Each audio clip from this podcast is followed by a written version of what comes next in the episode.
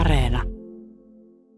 Me pidetään luultavasti meidän omaa ajattelua ja maailmaa suhteellisen rationaalisena, ja sitten mä oon halunnut pohtia myöskin semmoista puolta, jota me ei pystytä ajattelemaan rationaalisesti, että onhan tällaisia pieniä maagisia piirteitä itse kussakin tai ajattelun maagisia piirteitä. Noiden asioiden niin kuin kirjallisuudeksi muuttaminen on mun mielestä kiehtovaa ja hauskaa puuhaa, koska siinä tekee samalla tutkimusmatkan siihen omaan ajatteluun, joka ei läheskään aina mitenkään järjenmukaista eikä järkevää. Tällä kertaa Kuudessa kuvassa vieraana on kirjailija Markku Pääskynen. Markku, sulta on ilmestynyt kymmenen romaania, joista viimeisin on nimeltään Aurinko ei liiku. Se on ilmestynyt viime vuonna eli kaksituhattakaksikymmentä. Kirjoittamisen lisäksi sä myös opetat kirjoittamista työväenopistolla ja kriittisessä korkeakoulussa. Sun omassa romaanituotannossa sä käsittelet aika paljon muistamista ja muistoja. Ja mulla on jotenkin semmoinen olo, että sä aika paljon myös problematisoit sitä, että miten ihminen muistaa menneisyyttään. Ja kirjoitat siitä, että mitä me jotenkin jatkuvasti kirjoitetaan uudelleen meidän muistoja.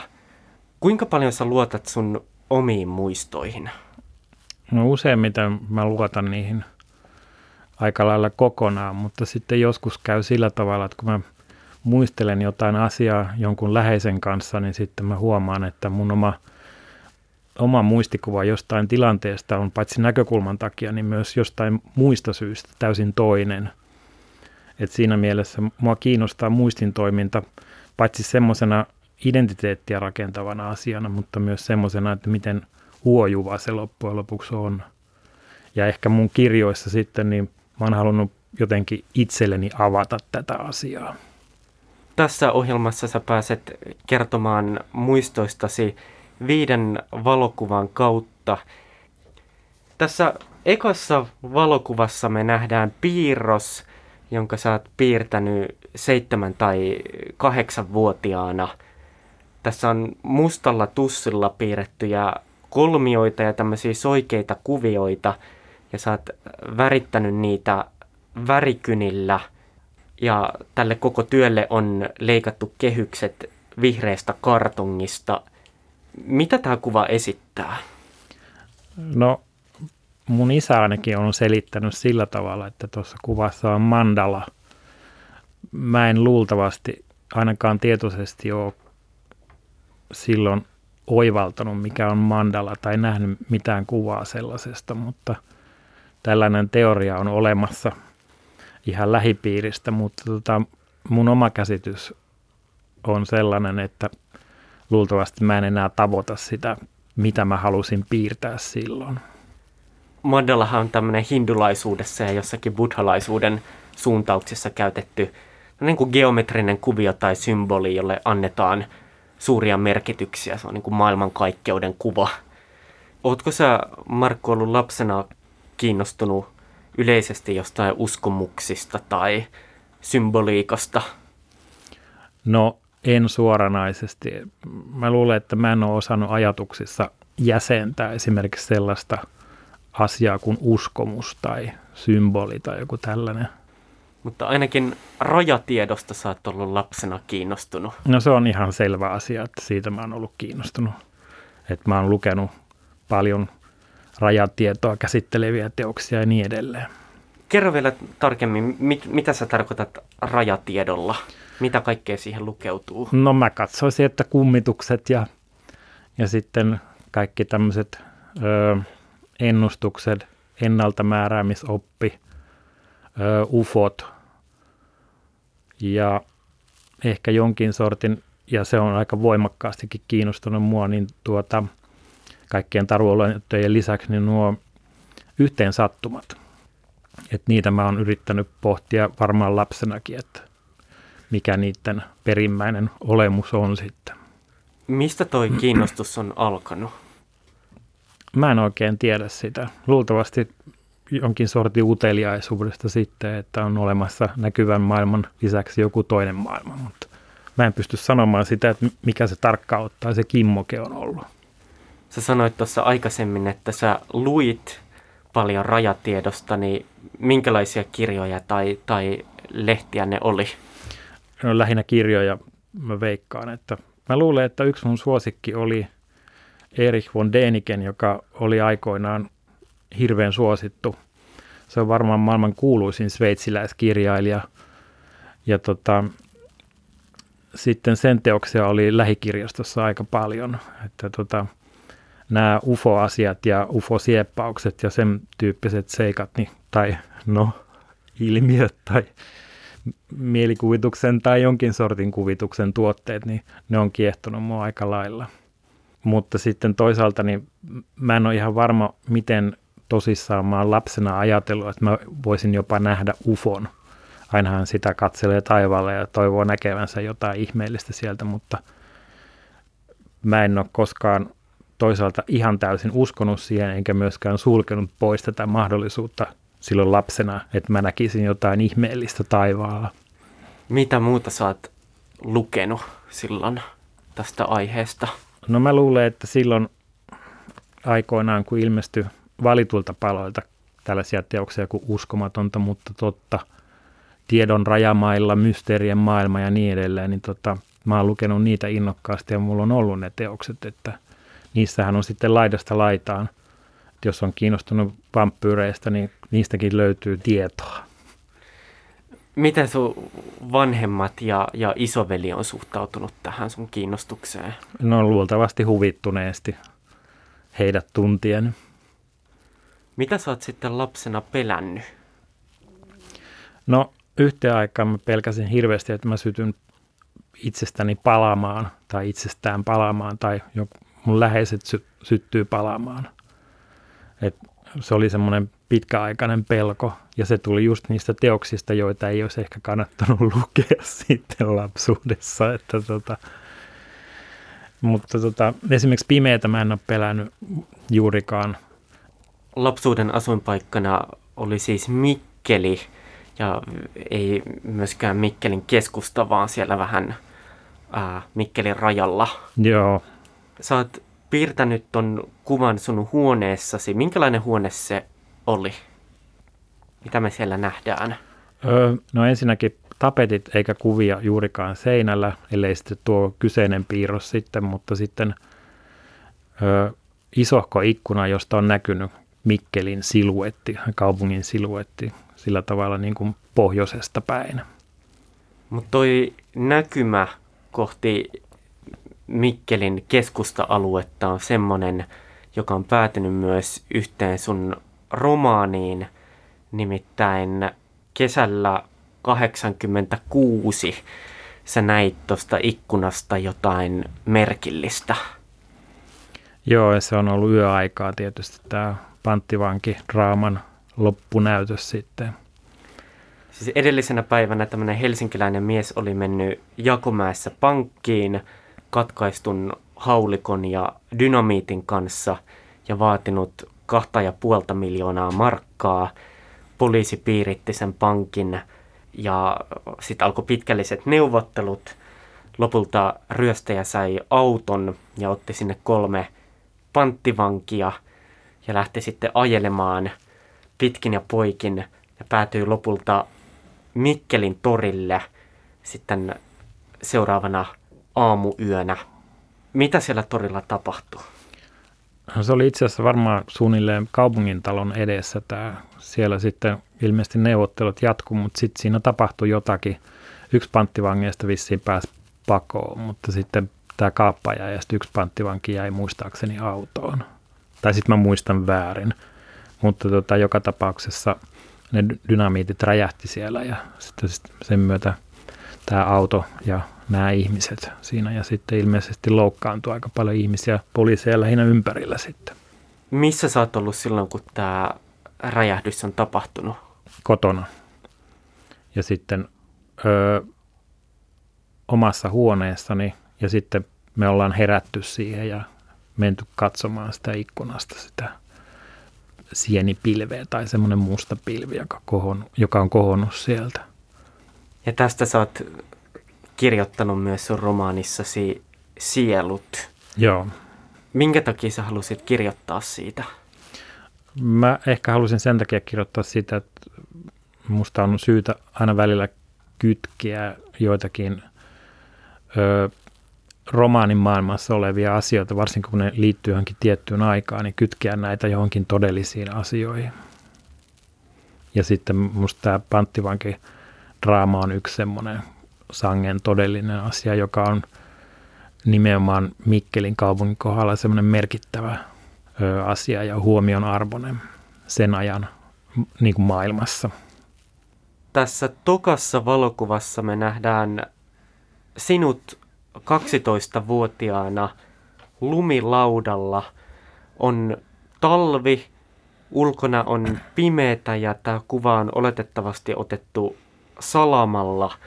Toi salamavalo valaisee jotain yksittäisiä lumihiutaleita ja sitten valkoisen hangen tuossa kuvan alaosassa.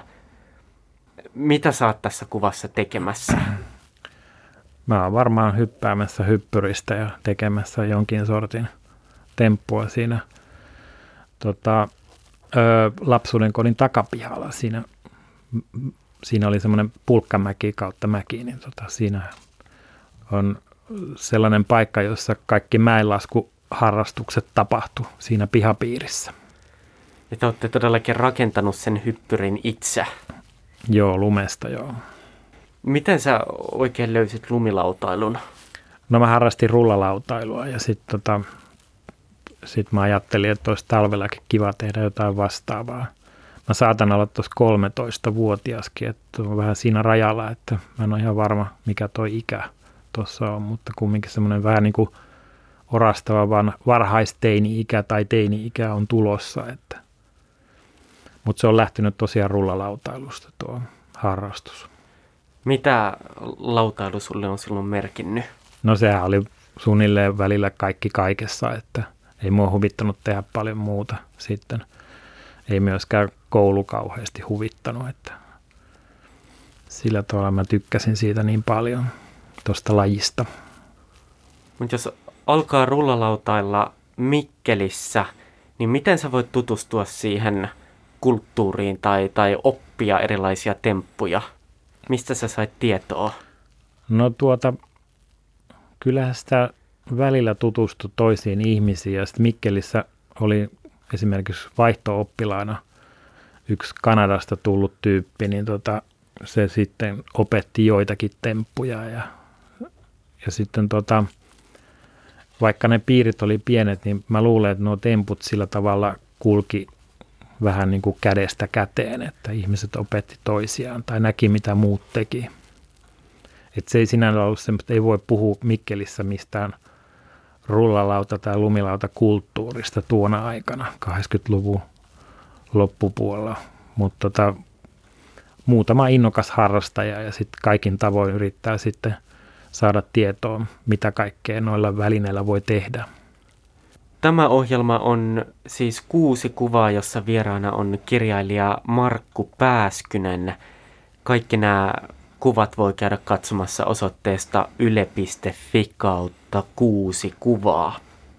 Kolmannessa valokuvassa sä seisot sandaaleissa tämmöisen keskeneräisen rakennuksen edessä ja osoitat sitä kädelläsi. Me nähdään tommosia betonisia seiniä tai perustuksia ja noihin betoniseiniin on spreijattu jotain merkkejä. Missä me ollaan? Jossain päin Pohjois-Kreikkaa.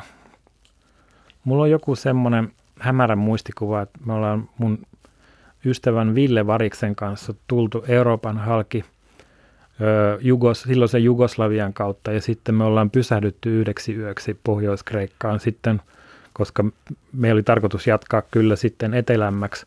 Mutta sitten on ilmeisesti jonkin sortin matkaväsymys yllättänyt ja me ollaan jääty junassa pois ja vietetty yksi yö sitten rauhallisissa olosuhteissa siellä Pohjois-Kreikassa. Ja sitten mä osoitan tuon rakennuksen yläkertaan, jossa me nukuttiin se yksi yö. Minkälaista siellä oli nukkua? Siellä oli oikein hyvä nukkua ja rauhallista. Musta Kreikka on sen tyyppinen maa, että siellä uskaltaa nukkua. taivasalla. Oliko teillä jotkut makuupussit mukana? Oli ja makualustat. Ja telttakin oli, mutta sitähän nyt ei tarvii mutta tota, noissa olosuhteissa. Mutta... Ja se kylän nimi multa on kyllä unohtunut täysin, mutta mä muistan miltä maistuu esimerkiksi ruoka ja viini siinä kylässä. Että se oli siinä mielessä aika erikoinen kokemus. Se on joku semmoinen pikkukylä, missä on ollut pieni aukio ja yksi, kaksi tavernaa. Tämän tyyppinen paikka. Keskellä. Keskellä vuoria. Miltä se ruoka maistui? Ruoka on maistunut hyvältä. Luultavasti sitä on ollut aika nälkäinen niin kuin reppureissa, että aina on. Että mä veikkaan, että kaikki ruoka ja juoma on maistunut hyvin. Sä oot ollut siis Villen kanssa interreilaamassa vuonna yhdeksänkymmentäyksi. Sä oot ollut silloin just kahdeksantoistavuotias täyttänyt samana vuonna. Ja tää on ollut sun ensimmäinen oma matkasi. Kyllä, joo. Sä sanoit aikaisemmin, että te matkustitte Kreikkaan juuri hajoamassa olevan Jugoslavian kautta. Ja itse asiassa piti oikein tarkistaa, että ihan samoihin aikoihin, siis kesäkuun yhdeksänkymmentäyksi lopussa, niin Kroatia ja Slovenia on julistautunut itsenäisiksi. Mutta te todellakin kiertelitte Kreikassa tai oleilitte Kreikassa vähän pidempäänkin. Mitä sä siitä muistat? No, mulla oli semmoinen ajatus, mä esitin tämän Villelle, että mennään Lefkasin saarelle, koska siellä on hienot rannat ja siellä ei oikeastaan voi tehdä mitään muuta kuin olla rannalla. Ja me sitten matkustettiin sinne ja sitten mä satuin tietämään sieltä pienen kylän, jonka ö, lähettyvillä on semmoinen luonnonsuojelualue, jossa on vesiputoukset, eli tota, semmoinen paikka, jossa voi yöpyä ja sitten siellä on paljon paljon raikasta vettä.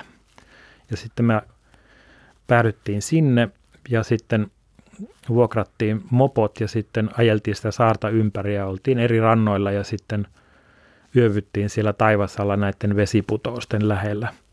Ja se meidän budjetti oli sen tyyppinen, että me syötiin siellä oikeastaan pelkästään leipää ja sardiineja. Että tota, tämä meidän matkapudjetti oli sen verran tiukka siinä vaiheessa. Se oli ehkä tämän Interrail-reissun puolta väliä, että me ei uskallettu kauheasti törsäillä ennen kuin me lähdetään takaisin pohjoista kohti.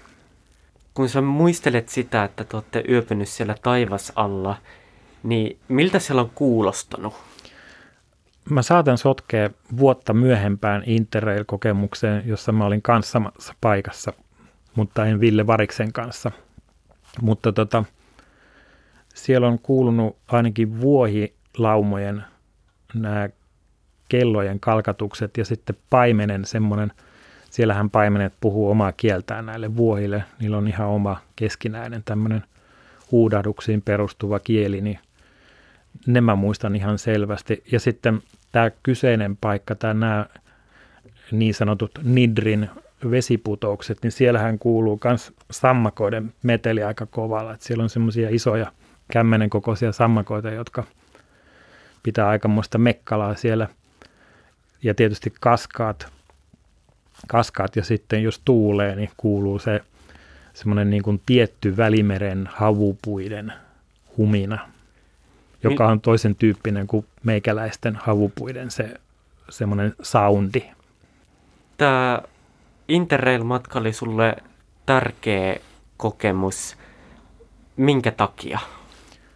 Mä luulen, että se oli sen takia, että sai ensinnäkin matkustaa ja sitten mä oon luultavasti rakastanut aina matkustamista. Ja sitten toinen on semmoinen tietty ehkä vapauden illuusio, mutta silloin se on tuntunut vapaudelta, että voi mennä minne vaan ja sen kuukauden puitteissa. Että kyllä se on ollut tärkeä. Sitten on tärkeä asia sekin, mutta sitten lähinnä kans ehkä uusiin paikkoihin tutustuminen ja sitten matkan varrella, kun käy nopeasti esimerkiksi eurooppalaisissa kaupungeissa, niin joistakin kaupungeista tulee sellaisia, että niissä käy myöhemminkin. Sitten sä palasit Suomeen Villen kanssa, sulla oli vielä lukiota jäljellä ja, ja muutaman vuoden päästä sä päädyit sitten Helsinkiin. Helsingin yliopistoon opiskelemaan kotimaista kirjallisuutta ja siinä sivussa opiskelit paljon kaikkea muutakin. Sä aloit lukea aika paljon vieraita kieliä ja, ja luit sivuaineeksi saakka muun muassa nykykreikkaa. Kuinka paljon toi Interrail-matka vaikutti tuohon kielivalintaan? Öö, ehkä jonkin verran, mutta tota, mä olin kiinnostunut kans ja olen edelleen kiinnostunut kreikkalaisesta musiikista ja busukin soittamisesta, niin tota, mä luulen, että se kieli on tullut aika lailla myös sitä kautta, että mä oon halunnut ymmärtää sitä musiikkia paremmin. Tai esimerkiksi mitä laulujen sanoissa sanotaan. Mistä sä oot sitä musiikkia silloin yhdeksänkymmentäluvulla kuunnellut? Öö, kirjastot on ollut semmoinen aarreaitta, että esimerkiksi aika erikoisella tavalla Kuopion kaupunkirjastosta ja sitten Pasilasta on löytynyt aika paljon levyjä, joita mä oon sitten lainannut uudestaan ja uudestaan. Nykykreikan lisäksi sä oot opiskellut ainakin italiaa, venäjää, bulgariaa, latinaa ja sitten tietysti myös klassista kreikkaa. Miksi näin paljon kieliä? No yksi syy on siihen, että mun on ruvennut kiinnostamaan tämä meidän oma suomen kielemme aika paljon. Sitten mä oon ajatellut sillä tavalla, että yksi tapa lähestyä sitä on opiskella muita kieliä. Ja sitten toinen syy on sitten tietysti se, että Että tota, mä oon halunnut, mä oon suunnitellut, että mä lukisin alkukielellä joitakin teoksia, joita ei ole suomennettu, koska mä oon opiskellut sitten myös yleistä kirjallisuustiedettä ja osa teoksista ei ainakaan siihen aikaan ollut suomennettu, tai niitä ei ollut suomennettu, ja sitten mä oon halunnut lukea niitä sekundaarikielen kautta esim. esimerkiksi englanniksi, ja sitten toisaalta niin esimerkiksi No, nykykreikan ympärille, jos menee syventä, tai jos meni syventäviä opi, opintoja tekemään, niin piti mennä Tukholmaan ja siellä oli pakollisena turkki ja bulgaria tai tämmöisiä lähikieliä, mutta nehän ei kuulunut sinällään niin kuin Suomessa aineopintojen piiriin. Et nuo kieliopinnot on sitten tullut enemmän tai vähemmän sattumanvaraisesti mukaan sitten ja sitten koulun pohjaltahan mulla on englantia, ranskaa, ruotsia, että tota tämä kielipohja on lähtenyt ihan peruskoulusta saakka tietyllä tavalla niin, että mulla on ollut jonkin sortin lähestymistapa sitten myös semmoisiin kieliin, joita ei opeteta koulussa. Missä vaiheessa sä oot alkanut kirjoittaa proosaa? No kyllä mä oon yrittänyt ensimmäisiä kertoja varmaan seitsemäntoistavuotiaana. Että se on, ja sitten mä oon välillä ollut kokonaan kirjoittamatta ja sitten mä oon palannut siihen parikymppisenä ja sitten ollut taas kirjoittamatta ja sitten ehkä jonkun kahdennen, kymmenennen, viidennen ikävuoden jälkeen sitten palannut taas tähän kirjoittamiseen. Mä oon kirjoittanut aika monta semmoista epäonnistunutta romaanikäsikirjoitusta parikymppisenä ja tota, sanotaan näin, että eka tai esikoisteos, niin tota, Etanat vuodelta kaksituhattakaksi niin on varmaan mun viides tai kuudes romaanikäsikirjoitus, että aika paljon mä oon kirjoittanut, mutta ei niistä ole mitään tullut. Ootko sä lähetellyt niitä jo silloin kustantamoihin? Joo, totta kai. Ja sitten mulla on monta semmoista standardikirjettä ollut silloin käsissä silloin, kun mä oon kirjoittanut. Ja se on omalla lailla ollut mun kirjoittajakoulu tämä käsikirjoitusten lähettäminen ja hylkäävän päätöksen saaminen. Markku Pääskynen. Neljännessä valokuvassa me nähdään kirja, joka on tehnyt suhun aikanaan tosi suuren vaikutuksen. Mikä kirja tämä on? Se on Violette Leducin Äpärä, joka on ilmestynyt Suomessa varmaan seitsemänkymmentäluvulla. Mutta mä oon saanut sen käsiini. No mä oon ensin lukenut sen kyllä lainakirjaston kirjana, että sit mä oon jossain vaiheessa hankkinut sen, mutta mulla on tämmöinen ö, muistikuva, että mä oon hankkinut sen ehkä kaksituhattakolme, aikaisintaan kaksituhattakaksi. Ja tuossa tota, kirjassa, kun kerrotaan tavallaan semmoisesta, no kyllähän sitä omaa itseään vasten usein lukee, mutta ö, ihminen tulee maalta ja pääsee kustantamaan töihin ja sitten loppujen lopuksi päätyy kirjailijan ammattiin, niin tuo tarina on semmoinen vanha ja tuttu tietysti, mutta yksi asia, mikä tuossa Leducin kirjassa on kiinnostavaa, on se kieli ja se raivo ja vimma, millä tavalla hän sitten kirjoittaa ja kuvaa niitä omia kokemuksia ja sitten myöskin niiden kokemusten kautta ö, päätymiseen kirjailijan uralle. Leduc oli siis ranskalainen kirjailija, äh, jonka aikalaisia oli muun muassa Simone de Beauvoir, joka, joka kannusti häntä paljon kirjoittamaan. Ja Leduc kuvasi kirjoissaan ainakin aika paljon seksuaalisuutta nimenomaan niin kuin naisen näkökulmasta, mikä aiheutti aikanaan paljonkin kalabaliikkia, mutta ehkä kirjailijana jäänyt vähän monien muiden aikalaistensa varjoon. Joo, niin on ehdottomasti. Ja sitten mä luulen, että Leduc on aina kirjoittanut jollain lailla sen pariisilaiseliitin ulkopuolelta käsin, että sehän on ollut semmoinen provinssihahmo mun käsittääkseni. Mulla on semmoinen käsitys, että se on niin kuin jollakin tavalla kokenut itsensä ulkopuoliseksi siinä maailmassa, missä hän on sitten Pariisissa asuessaan ollut ja työskennellessään siellä.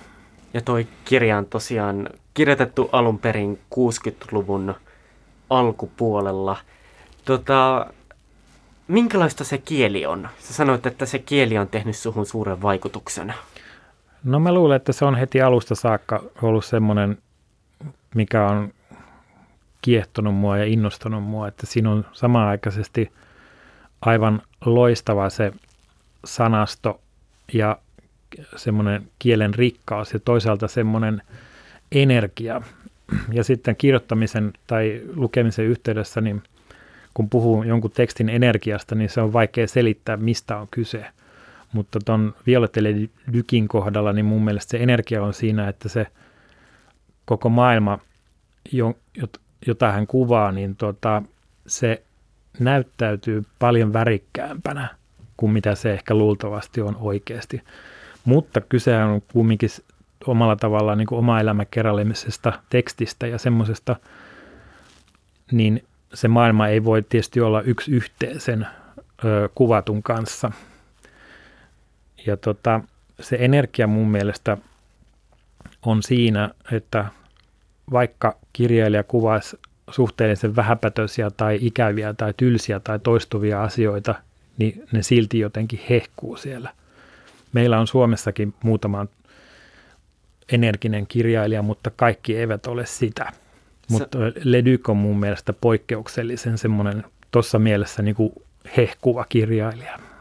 Sä sanoit aikaisemmin, että, että sitä kirjaa ei ole voinut olla lukematta omaa henkilöhistoriaa vasten, ainakin jollakin tavalla. Näihin samoihin aikoihin sulta ilmestyi sun esikoisromaanisi ja sä työskentelit kustannustoimittajana. Minkä tyyppistä elämää se oli? Se on, oli aika säännöllistä siinä mielessä, että päivät oli töissä ja sitten muuna aikana sitä vietti vapaa-aikaa tai kirjoitti.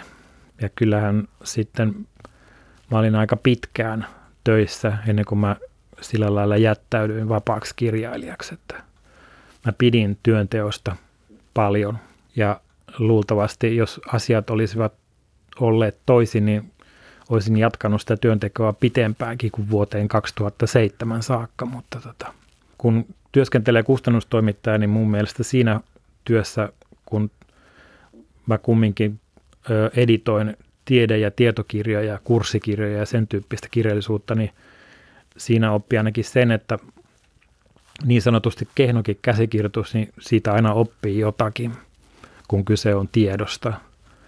Ja sitten sen, mä luulen, että sen, mä näin sen ö, tieto- ja tiedekustantamisen tai kustannustoimittamisen siinä mielessä mielekkäänä, että siinä ei ollut kahta samanlaista päivää ja koko ajan oppi jotain uutta.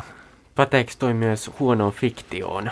No se huonoon fiktioon, se, mä oon vähän ehkä huono puhumaan siitä, koska mä en sillä lailla halua puhua siitä, mutta tota, mä luulen, että huonosta fiktiosta ei opi mitään. Mutta nimiä ei mainita. Ei tietenkään.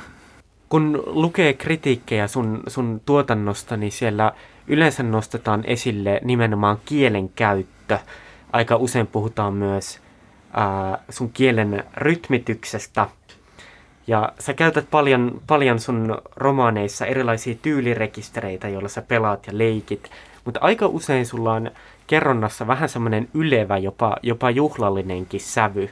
Mistä se johtuu? Mä luulen, että mun halu kirjoittaa on sitä, että kirjoitetaan niinku semmoista niin sanotusti kirjallisuutta. Mutta tota, tämä korkea tyyli tai ylevä tyyli, niin mä luulen, että se on, siinä on jotain sellaista ehkä käsityöläis öö, meininkiä siinä mielessä, että haluaa tehdä sitä tekstiä tavallaan niin kuin kor- tai semmoisena tiheällä kudoksella. Että jos kirjoittaa esimerkiksi puhekielellä repliikkejä peräkkäin niin sen kummemmin miettimättä, niin luulen, että se on aika nopeata kirjoittamista se. Ja sitten täytyy olla todella taikuri, että siitä saa kiehtovaa, todella lahjakas kirjailija tai kirjoittaja, mutta tota, mulla ehkä se korkea tyyli tai ylevyys, niin sen tuota kudoksen rinnalla on mun mielestä helppo viljellä välillä tällaista alatyylisempää rekisteriä. Ylevässä tyylissä tai juhlallisessa tyylissähän on aina myös semmoinen pieni niin kuin naurettavuuden pelko. Mitä sä ajattelet siitä? Se on hyvä olla olemassa semmoinen, mä en tiedä onko se pelkoa, mutta ehkä semmoinen naurunalaiseksi tulemisen uhka on aina olemassa, kun kirjoittaa ylevällä tyylillä. Että mä luulen, että sen uhkan, että sen tietää, että se on olemassa, niin tota, se auttaa siinä työssä.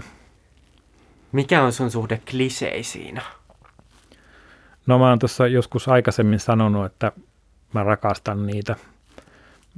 Mä pidän kaikista semmoista toistuvista ilmaisuista ja etenkin kliseistä.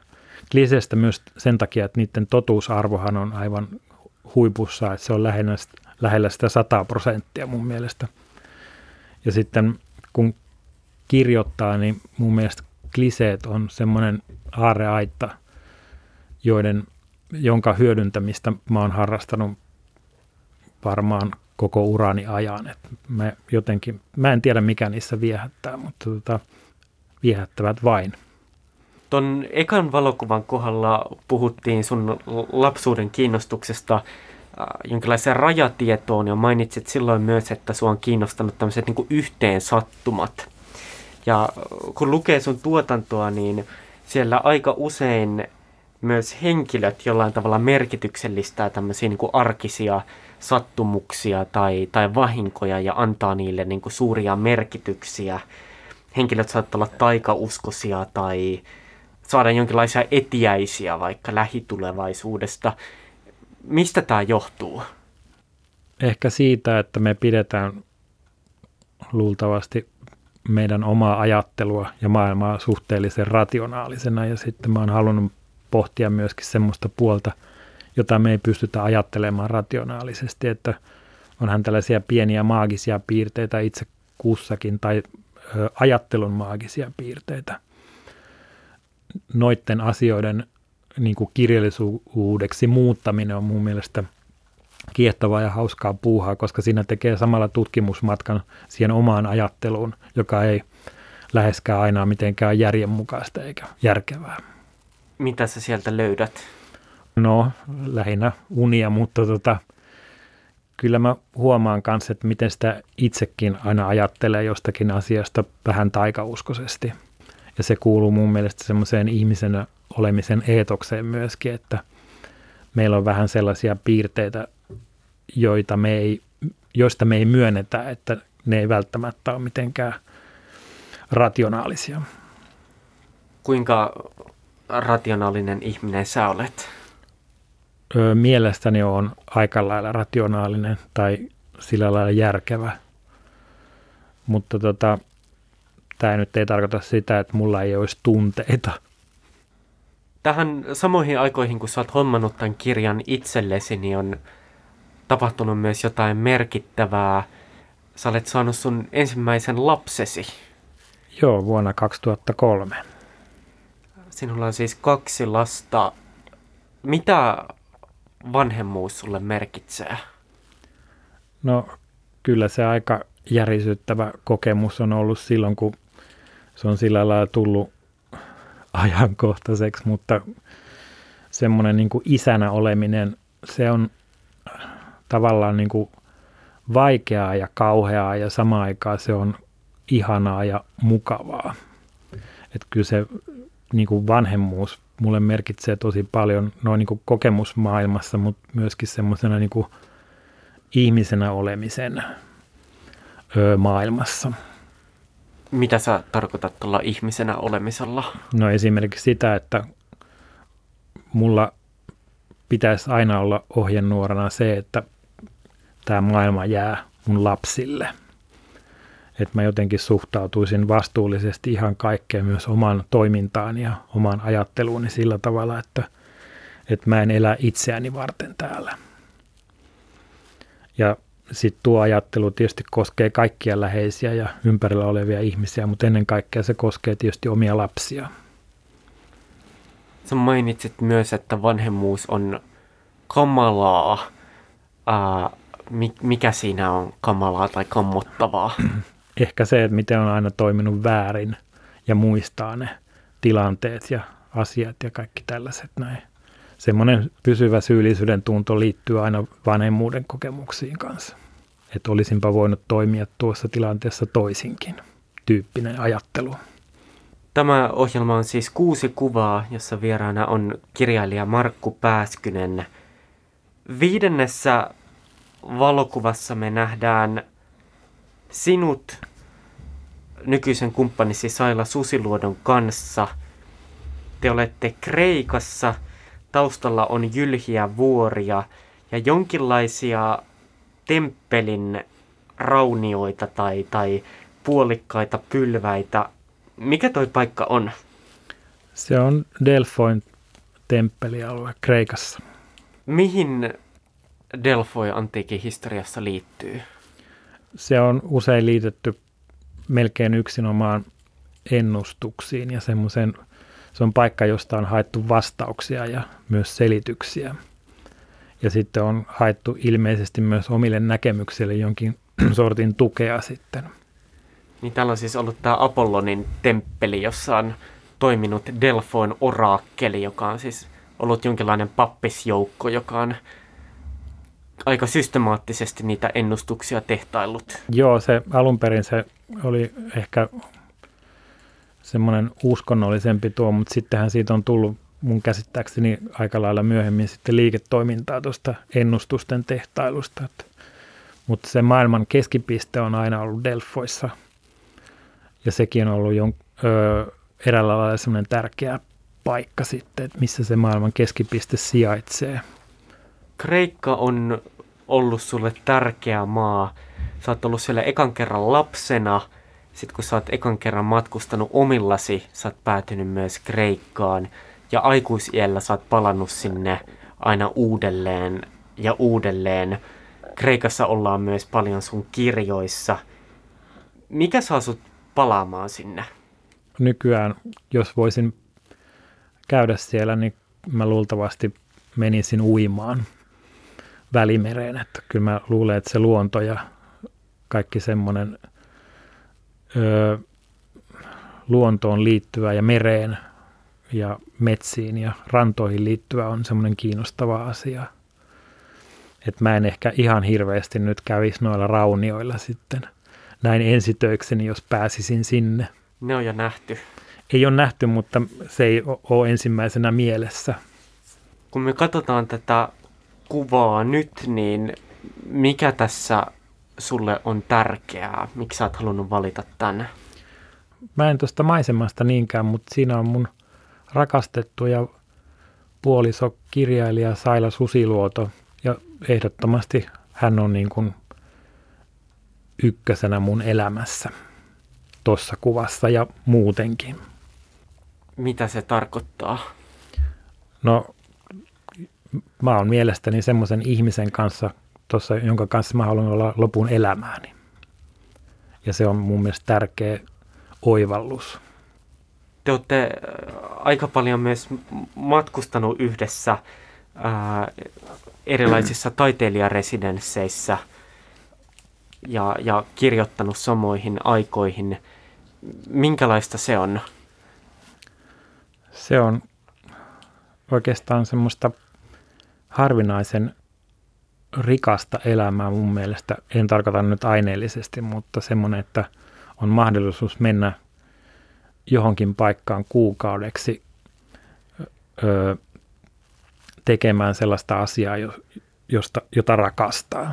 Se on mun mielestä semmoinen niin kuin aivan ihmeellinen, käsittämätön asia, josta mä en olisi pystynyt haaveksimaankaan joskus vuosia vuosia sitten. Tarkoitan nyt esimerkiksi kouluaikoina tai kaksikymppisenä tai, tai niin, niin nuorena vielä. Kuinka paljon te puhutte keskenään kirjoittamisesta Sailan kanssa? Kyllä me aika lailla puhutaan sitten tietenkin, kun ollaan samoissa ammateissa. Mik, mikä yleisesti tämmöisen residenssijakson merkitys on sun omaan kirjoittamiseen? No se heittää aika pitkän semmoisen, öö, ei nyt varjon, mutta sellaisen kuvan ehkä, että jos on ollut jossain vieraassa maassa kuukauden, niin se ei välttämättä sitä ei siellä paikan päällä ymmärrä, eikä se näy missään tekstissä. Että se saattaa näkyä vasta vuosia myöhemmin. Että sen mä oon huomannut, että melkein kaikki paikat, missä on ollut, joko lapsena tai nuorena, niin ne jollakin tavalla on siellä mukana siellä tekstissä, ja sama koskee näitä residenssipaikkoja. Että jos Saila ja minä ollaan oltu esimerkiksi Ateenassa tai Roomassa, niin tota, niiden paikkojen kuvat kulkee aika pitkään mukana, paitsi muistoissa, niin sitten muullakin tavalla. Tämä ohjelma on kuusi kuvaa, jossa vieraana on kirjailija Markku Pääskynen. Kaikki nämä ohjelmassa esitellyt aikaisemmat valokuvat voi käydä katsomassa osoitteesta yle piste fi kautta kuusi kuvaa. Vielä on jäljellä kuudes valokuva. Sitä ei ole vielä otettu. Markku Pääskynen, mikä olisi niin tärkeä ja hieno tapahtuma, että siitä pitäisi ottaa valokuva ja valita se tähän ohjelmaan mukaan? Mun ajatuksena olisi se, että siinä olisi mun lapset ja sitten siinä olisi Sailan neljä lasta. Ja me oltaisiin semmoisessa potretissa ja taustalla on meri. Eikä tämä meri nyt tarkoita Välimerta, vaan merta yleensä. Mä jotenkin haluaisin, että siinä olisi semmoinen avaruus, jossa me kaikki ollaan samassa. Ja tota, siinä olisi ehkä sellainen niin kuin kauneuden itu tässä kuvassa, ellei peräti kauneutta siinä koko kuvassa.